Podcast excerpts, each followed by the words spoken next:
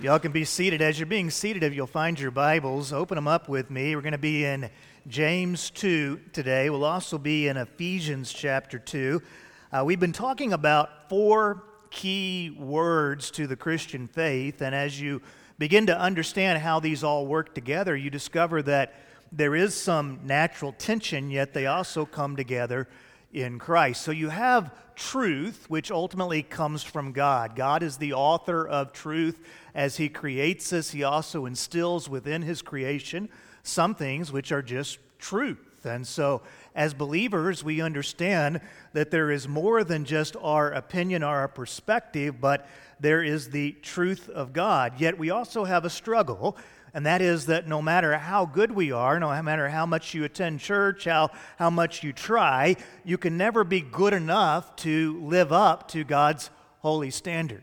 So we also have the word grace. Grace means unmerited favor. Whenever you receive grace, you're receiving something that you did not deserve. And so God's grace is extended to us through Jesus Christ, who took on our sins, overcame death, so that all who believe in him might experience the grace of God through Jesus Christ, and our relationship with God is grounded in this grace. Now, there is a tension, and yet there is a connection between these two words because we don't measure up to the truth of God, so it drives us to our need for the grace, and yet when we experience the grace of God, we are then empowered to live out the truth of God.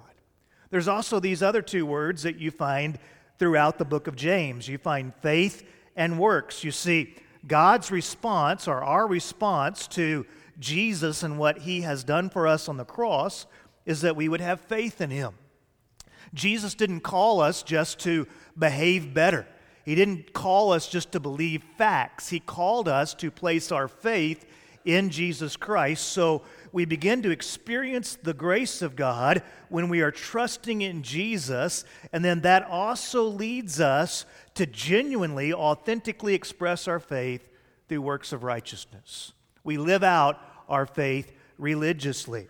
So, as you think about these four words, you might experience that there's some disconnect. What does it look like to bring all these together? Well, whenever you see Jesus Christ, you see all four of these ideas coming together. Jesus taught truth, he extended grace, he demonstrated faith, and he completed his work. So he fuses all four of these words together. Now, for the next couple of weeks, I, I want us to look at what is actually one of the most controversial and sometimes misunderstood passages in all the Bible. Here in James chapter 2, he begins talking about the relationships between authentic, the relationship between authentic faith and works. So look at verse 14. What good is it, my brothers and sisters, if someone claims to have faith but does not have works? Can such faith save him? If a brother or sister is without clothes and lacks daily food, and one of you says to them, Go in peace, stay warm, and be well fed, but don't give them what the body needs, what good is it? In the same way, faith, if it doesn't have works, is dead by itself. So look here. He begins with a question What good comes out of a hollow, empty faith? And he's making the case that an authentic faith is going to demonstrate itself. It's going to come out. You can't just contain it, but it comes out. You ever been swimming and you try to keep a beach ball underneath the water? and, and as soon as you let go, it pops out. Well, that's the same thing with authentic faith. When you have authentic faith in Jesus Christ, it's going to come out in your life. Verse 15, he uses this illustration. So you come across someone who doesn't have clothes and they don't have food, and you look at them and say, Hey, I, I hope it all works out for you, but you don't do anything to help. That person looks at you and is like, What good was that? You didn't actually help me. And he says, In the same way, faith, if it doesn't have works, is dead by itself. So imagine there's a big wedding, and you're getting ready for this big wedding, and you put all these invitations together. You send out hundreds of invitations. You have beautiful decor.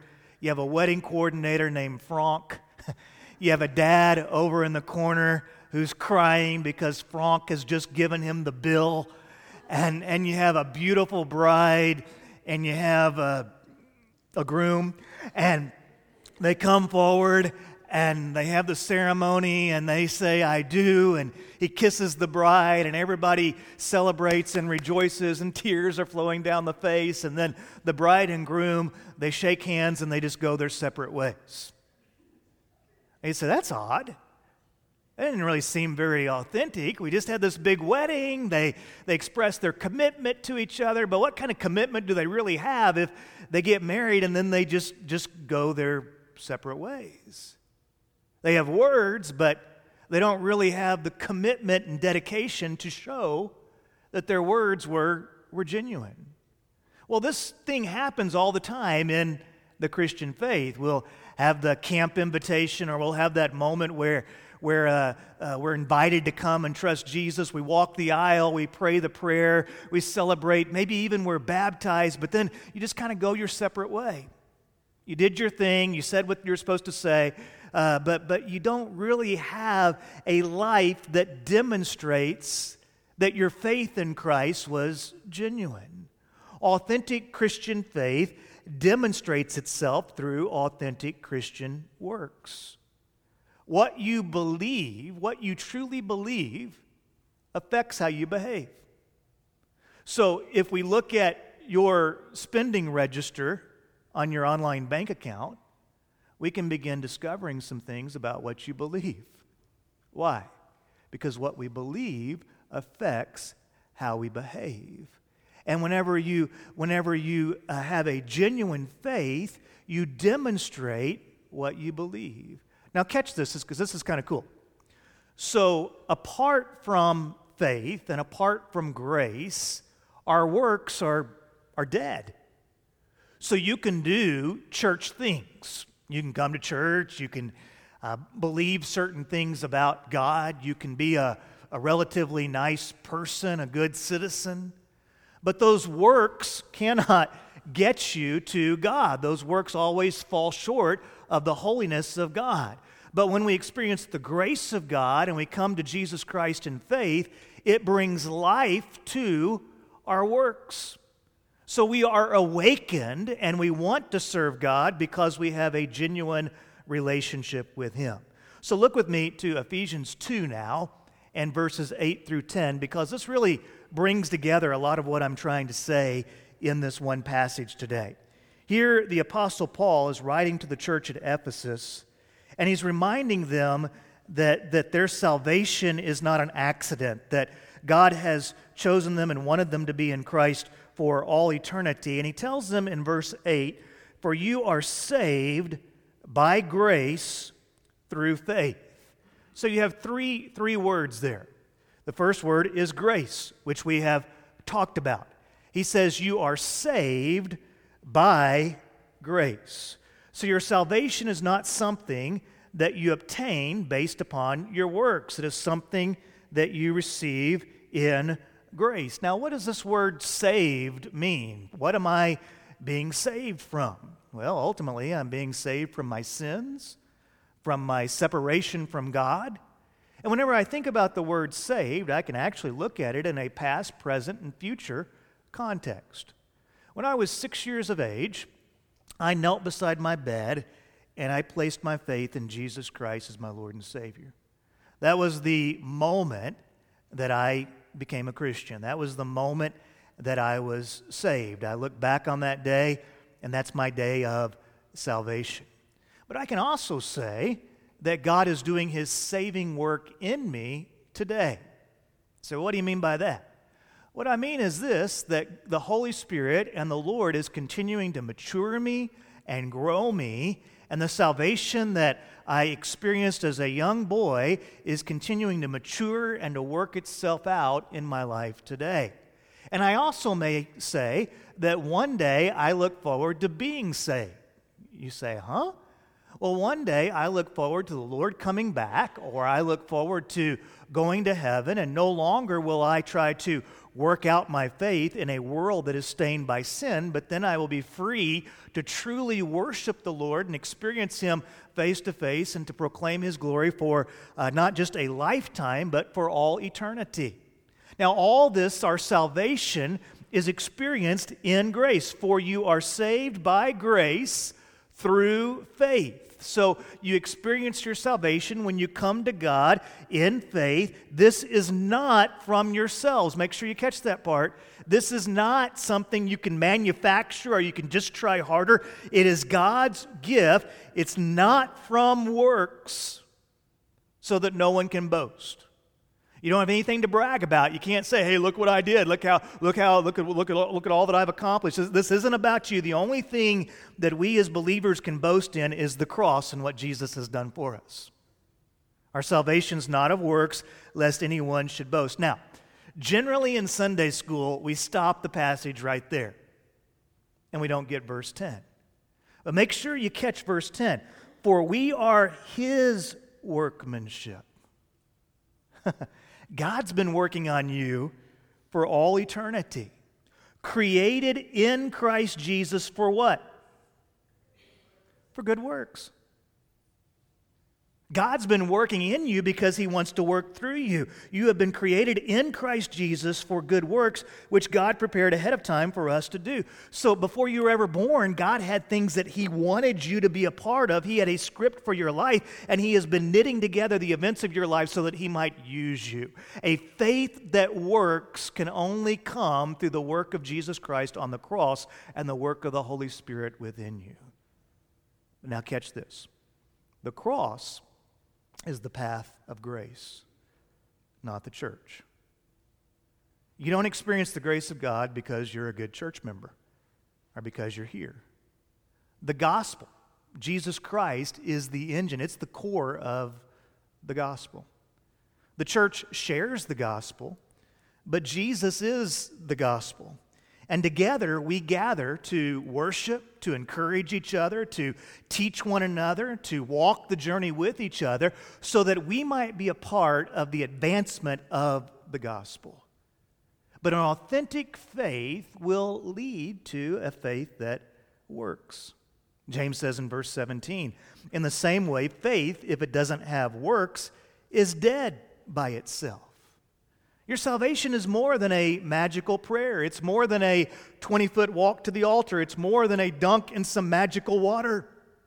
Salvation is the glorious moment at which light shines. We see our hopelessness and we discover our Savior and cry out to Him in faith. And the grace of God meets us where we are, but then it starts changing us. So our works become evidence that something real has happened. Now, this isn't rocket science. Uh, we see this all the time in life. Back to the marriage illustration. If two people love each other and they are genuinely committed to each other, you see that love come out in their life. If there's not evidence of that love, then you kind of question the love, do you not? And you see it in parenting as well. I'm, I'm reaching a, a point where I'm, I'm at a cool point in life. I, I'm now past the, I'm on the, on the other side of the 40. I'm, I'm still in my 40s, but I'm past 45, okay? I'm 48, all right, so I know I don't look it. I don't, thanks, I appreciate that, yeah, yeah. And I have four kids, and so I'm getting to be at this point where I, I get to be a big brother to some guys that are still growing and maturing. And so there's lots of young couples that we have in the church right now. In fact, the Lord's been bringing quite a few young couples here uh, recently, and a lot of them are having babies. And for many of them, it's their first or second baby, and I've been having conversations with them, and they're so excited. I mean, they are so excited.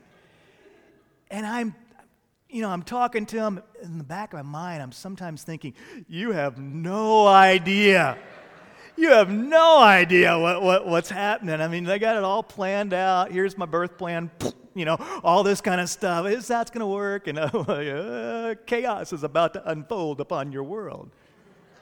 At the same time, at the same time, make sure you catch this, especially if you're pregnant. Okay, I'm not worried about you, okay? It's, it's going to be okay. And, and here's why I know this because I can see that they have a love in their marriage. I can see that they have faith in God. And I also know that God's going to give them a, a deep, deep love for that child. In fact, You guys remember, those of you that have kids, when you hold that baby and, and you're like, wow, I, I love this human being. A genuine love for someone will motivate you to do whatever it takes. And because of that love, you'll stay up late nights. You'll, you'll experience things that you didn't think you, would ever experience, but, but you go through them. Why? Because your actions are grounded in love, and a loving person serves. Now, here, here's the cool thing when God sends me into uncharted territory, I'm not alone. Wherever God sends me, I know this, He's going to be with me. And here's another little caveat of the Christian life that is just so cool. Wherever God sends you, whatever stage He puts you in, He always surrounds you with people to walk the journey with you. And that's part of what we testify by coming together on Sundays. That's part of why we sit in these chairs and sing and pray and preach and give. Because as we do that, we're telling one another, I'm with you. You're not alone. We're walking together. A Christian shows God that his love for him is authentic by the way that he behaves. Jesus says, If you love me, you will obey what I command. Jesus brought those two ideas together in John 14. John wrote, We know that we have come to him if we obey his commands. James writes, Faith, if it doesn't have works, is dead. I love Texas. How many of you uh, love being a Texan? Let me, let me just hear a yeehaw. There you go. That's right. We're having church together. We love Texas. Uh, we live here in Dallas. We live in the Bible Belt, right in the middle of the Bible Belt. I live 12 minutes from our church building here. I live over in Sachse. So I did a Google search the other day, and I discovered that between my house and the church, there is one church for every minute of drive time. Okay? So there's 12 churches just between my. There's even a church's fried chicken. like merges everything about church, doesn't it? The Holy Bird and the Holy Ghost. Anyway, so there's even a church church's fried chicken between my house. We're in the middle of the Bible Belt. Now, I didn't worry about this so much when I was pastoring in Austin because if you know anything about Austin, it's kind of like the hole in the Bible Belt. It's where it buckles. You know, you know, it's like this, this, this. Anyway, so, but but here in Dallas, there there's lots of of God and country. I love my country. I want to treat people right. I believe in God. Throw in a pickup truck and a smoker, and you're a Christian, right? the barbecue smoker, okay? But anyway. Now, here's my Texas sized fear. Uh, I'm being serious here. I, my Texas sized fear is that we will view being a part of the church, believing that God exists in Southern culture, as the gospel. That's not the gospel. The gospel is Jesus Christ. You get it? All this other stuff, the gospel is Jesus Christ. James says in verse 18, but someone might say, Well, you have faith and I have works. Well, show me your faith without works, and I will show you faith by my works. You believe that God is one? Good. Even the demons believe and they shudder. Now look at verse 19. He's talking here about beliefs, and he says, You believe that God is one. Is that theologically correct? Yeah. And he says, Good. You, you have theological understanding. Well, I believe in God. Even the demons, the very picture of evil, believe that. They're scared of God. Living faith is more than just a belief about God, a faith that works, a living faith, believes in the gospel. So you're placing your trust in Christ. When you place your faith in the gospel, God places His Holy Spirit in you. And when the Spirit of God is in you, the power of God works through you. God has worked in you so that He may work God did not save you to be his gift to the world. that role's already taken. That role's already been taken. But he has called you and he's called me to be a part of a movement this movement that we call the church, where we're living life together, worshiping the Lord, making known His name and His fame, and we are wanting His glory in all things. And together, as we are the church, God can change the world. It's an inside out work. Now, the key to understanding this passage is really not the word works, it's the word faith. When you talk to people in theological circles, you talk about James chapter 2, it's, it's kind of known as the works chapter. But it's really about faith. Authentic faith leads you to authentic works. A lot of Christians today are practicing theistic, moralistic deism. You say, oh, what's that, Lash? Well, they're theistic in the sense that they believe in God and they even believe, maybe monotheistic, that He's one. They may even believe facts about Jesus. And they believe that there needs to be morals and right in life. There, there has to be right and wrong, but then ultimately they are deist.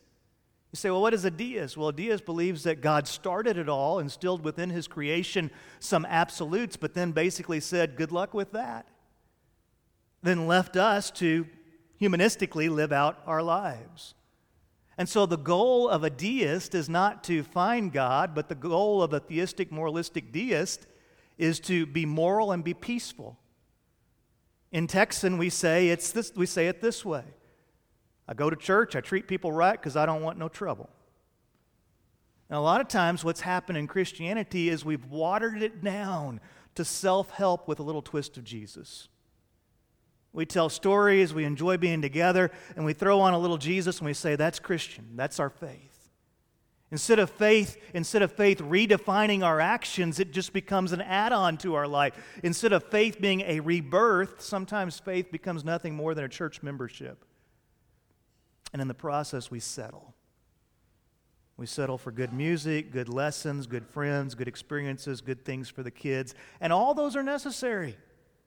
We need good music. We need good lessons. We need good friendships. We need good experiences. We need good things for the kids. But that's not the gospel. We, we have to realize that living faith is supposed to reshape every area of your life. Your faith in God is not just something you do on Sunday, it's not an add on to your life. It should be changing everything about you. And that includes how you treat people, it includes how you treat people that can't do anything for you. It, treat, it includes the meaning in life, how you parent, your marriage, everything. A faith that works realizes that when I trust in God, when I believe in Him, I am born again. And all things become new. The former things pass away. And here's how Paul said it in Philippians For me to live is Christ. Now, think about that sentence. For me to live is. How do you end it? For me to live is survival. For me to live is work. For me to live is family. For me to live is fun. Paul says, For me to live is Christ. And when his name and His fame become the anchor point of your life, the foundation upon which everything is built, that solid rock foundation that Jesus spoke about. When living is Christ, then everything else comes into focus because you have the foundation, and the foundation is Christ. Do you have a faith that works? Now, you may have gone to church for a long time. You may come from a good Christian family. Your granddaddy was a deacon. Your family is good people. You may be a smart guy. You know a lot of things about the Bible. But maybe you've been sitting here today and a light's come on. And God's really pressed up against you and He's shown you that you need a faith that works, that you need a genuine faith in Jesus Christ that is more than just a religious action, but it is truly placing the totality of yourself in Christ and trusting in God so that He might work in you and through you.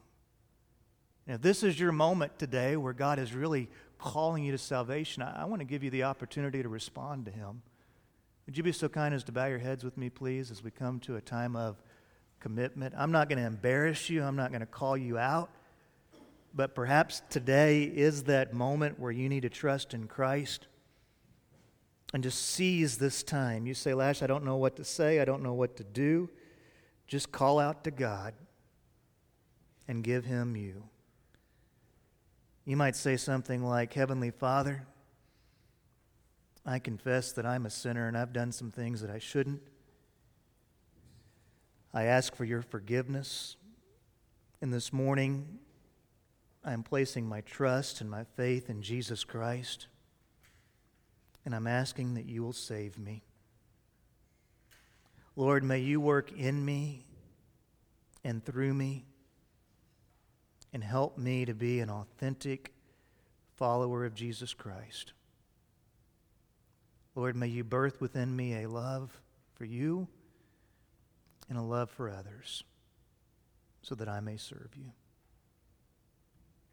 Pray that prayer in the name of Jesus Christ and mark this moment this was the moment in church where God spoke to my heart and I trusted in Jesus Christ as my Lord and Savior.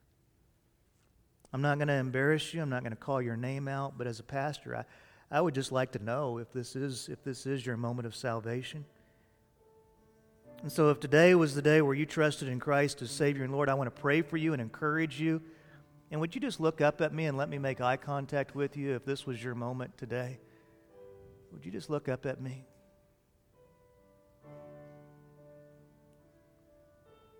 Father, I thank you for this body of believers. Lord, sometimes it gets confusing. What, what is it that you want from us? What, what are we supposed to do? What are we not supposed to do? And Lord, ultimately, what you want is, is you want us. You want us to place our faith totally in you, to trust you, even whenever we don't have all the answers, to be a part of the work that you're doing. And so, Lord, I, I pray that our church and our lives might be an authentic expression of Jesus Christ. As we come together with our different perspectives and our different backgrounds, may people see the body of Christ, the hands and feet of Christ at work. I thank you for how that was demonstrated this week in Orange. And I pray that it'll be demonstrated in our homes and our schools, wherever we go, wherever we work, so that your glory might be proclaimed. It's in Jesus' name we pray. In Jesus' name we worship. Amen. Let's stand together. Let's sing.